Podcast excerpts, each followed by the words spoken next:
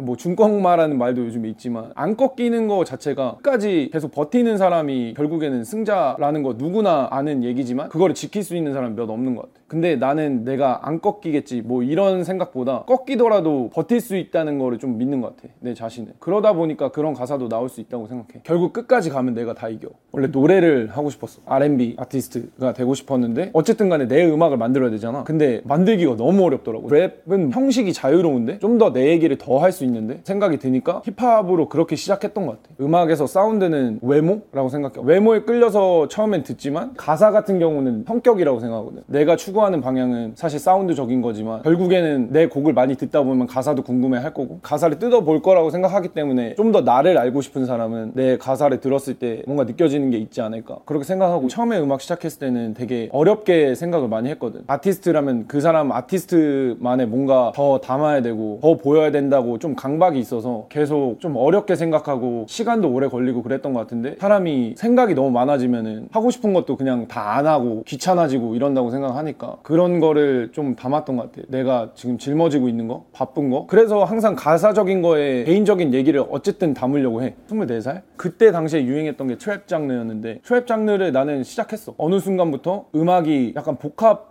예술이라는 생각이 들더라고. 음악만 잘하는 게 잘하는 게 아닌 거라는 생각이 들어서 그때부터는 아웃핏도 생각하고 내가 겉으로 보였을 때 아니면 영상에서 보였을 때 어떤 게 멋있을까라고 생각을 하다 보니까 영국 UK 베이스의 음악들을 즐겨 들었던 것 같아. 듣다 보니까 자연스럽게 그런 장르들이 좋아지고 아웃핏이 나랑 어울리겠다. 나도 이런 거 해봐야겠다. 한국에 없었으니까 그때 당시 그렇게 시작했던 것 같아. 나는 드릴이란 장르의 사운드가 좋아서 시작을 한 거지 그들의 문화까지는 나는 느낄 수가 없기 때문에 나는 그거대로 가사는 못 쓴다. 이렇게 얘기를 했거든. 가장 드릴적인 사운드를 내지만 가장 내 이야기를 하는 게 시류에 따를 수 있는 방법이지 않나. 내 가사를 쓰는 것도 중요하고 한국말을 하는 것도 중요해. 사실 똑같은 trap을 하면은 이게 왜 K-힙합이냐라는 얘기를 했을 때 가장 큰 차이는 나는 한국말로 하는 거기 때문이라고 생각하거든. 지금 K-팝이 되게 booming이 되고 있잖아. 한국 힙합도 주목을 받고 있거든. 그런 큰 흐름에 잘 따라가려면은 어떻게 해야 될까 그런 거를 되게 많이 고민하고 있는 것 같아. 사운드는 전 세계적으로 통하는 것들이 분명히 있거든. 내 음악에 서는 가사보다 본인이 듣고 고개가 끄덕거려지는지 그거를 생각해줬으면 좋겠고 내 음악은 언제든 어 그냥 신나고 싶다 할 때 틀 수 있는 음악이었으면 좋겠어. 그렇게 생각해준다면은 나는 오래 음악을 할 수 있지 않을까.